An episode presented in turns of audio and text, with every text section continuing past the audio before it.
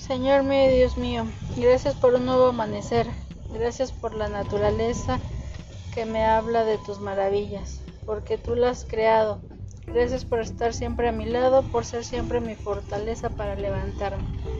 Te amo Dios, solo tú puedes, solo tú haces posible lo imposible, solo tú eres misericordia, solo tú recibes en tus brazos. Por eso yo creo en cada una de tus promesas, porque tú siempre has sido fiel, porque eres un Dios de amor compasivo y misericordioso. Tú sabes que es lo mejor para mí. Siento tu espíritu que me da sus dones, me llena y me comunica tu poder. Toma cada una de mis necesidades, transfórmalas en bendiciones.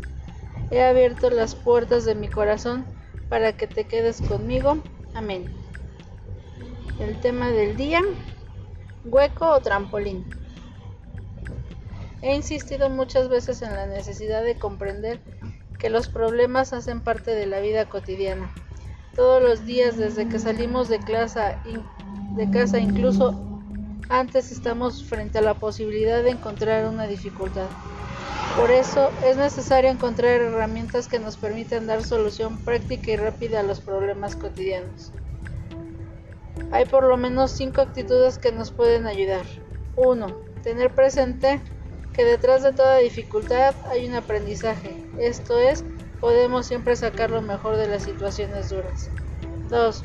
Actuar. Esto es, no esperar a que el problema encuentre una solución mágica sino buscar con inteligencia la manera de generar un plan que permita darle solución. 3. No tener miedo a pedir ayuda.